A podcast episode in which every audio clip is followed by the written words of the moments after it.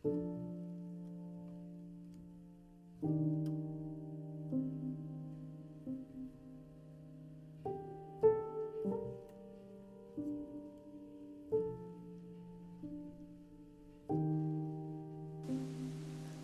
塘月色，作者朱自清。这几天心里颇不宁静。今晚在院子里坐着乘凉，忽然想起日日走过的荷塘，在这满月的光里，总该有另一番样子吧。月亮渐渐地升高了，墙外马路上孩子们的欢笑。已经听不见了。妻在屋里拍着闰儿，迷迷糊糊地哼着眠歌。我悄悄地披了大衫，带上门出去。沿着荷塘是一条曲折的小梅谢路，这是一条幽僻的路，白天也少人走，夜晚更加寂寞。荷塘四面。长着许多树，纹纹郁郁的。路的一旁是些杨柳和一些不知道名字的树。没有月光的晚上，这路上阴森森的，有些怕人。今晚却很好，虽然月光也还是淡淡的。路上只我一个人，背着手踱着。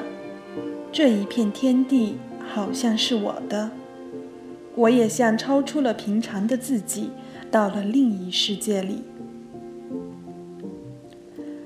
我爱热闹，也爱冷静；爱群居，也爱独处。像今晚上，一个人在这苍茫的月下，什么都可以想，什么都可以不想，便觉是个自由的人。白天里一定要做的事，一定要说的话，现在都可不理。这是独处的妙处。我且受用这无边的荷塘月色好了。曲曲折折的荷塘上面，迷望的是甜甜的叶子。叶子出水很高，像亭亭的舞女的裙。层层的叶子中间，零星的点缀着些白花。有婀娜的开着的，有羞涩的打着盹儿的，正如一粒粒的明珠，又如碧天里的星星，又如刚出浴的美人。微风过处，送来缕缕清香，仿佛远处高楼上渺茫的歌声似的。这时候，叶子与花也有一丝的颤动，像闪电般，霎时传过荷塘的那边去了。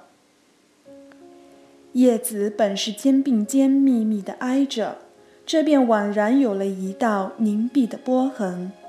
叶子底下是脉脉的流水，遮住了，不能见一些颜色，而叶子却更见风致了。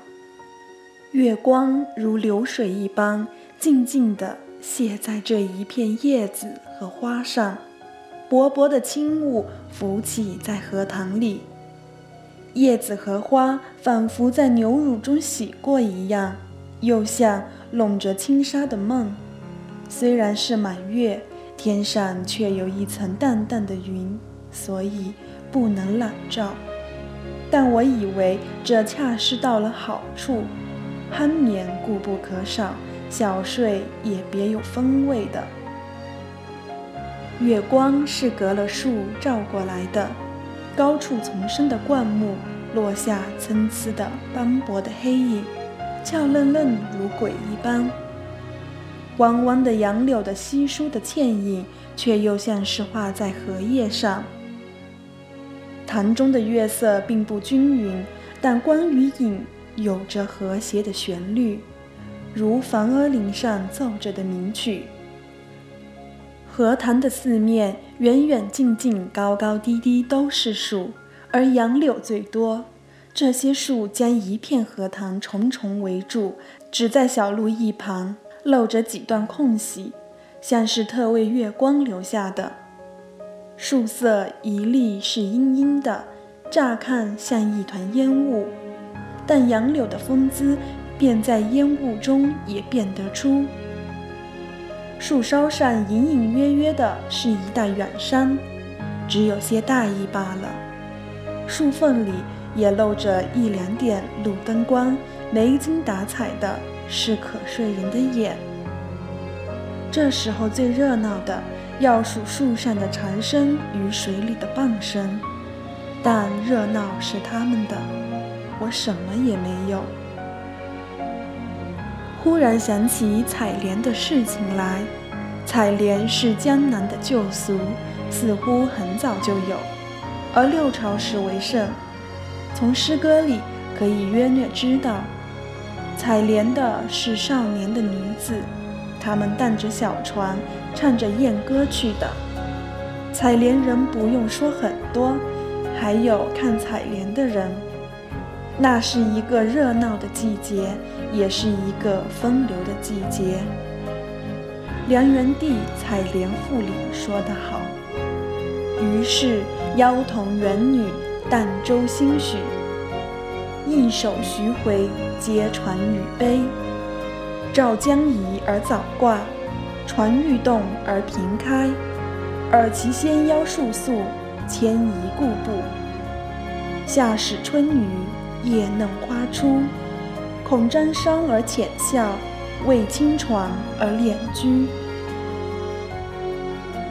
可见当时西游的光景了。这真是有趣的事，可惜我们现在早已无福消受了。于是又想起《西洲曲》里的句子：“采莲南塘秋，莲花阔人头。低头弄莲子，莲子清如水。”今晚若有采莲人，这儿的莲花也算得过人头了。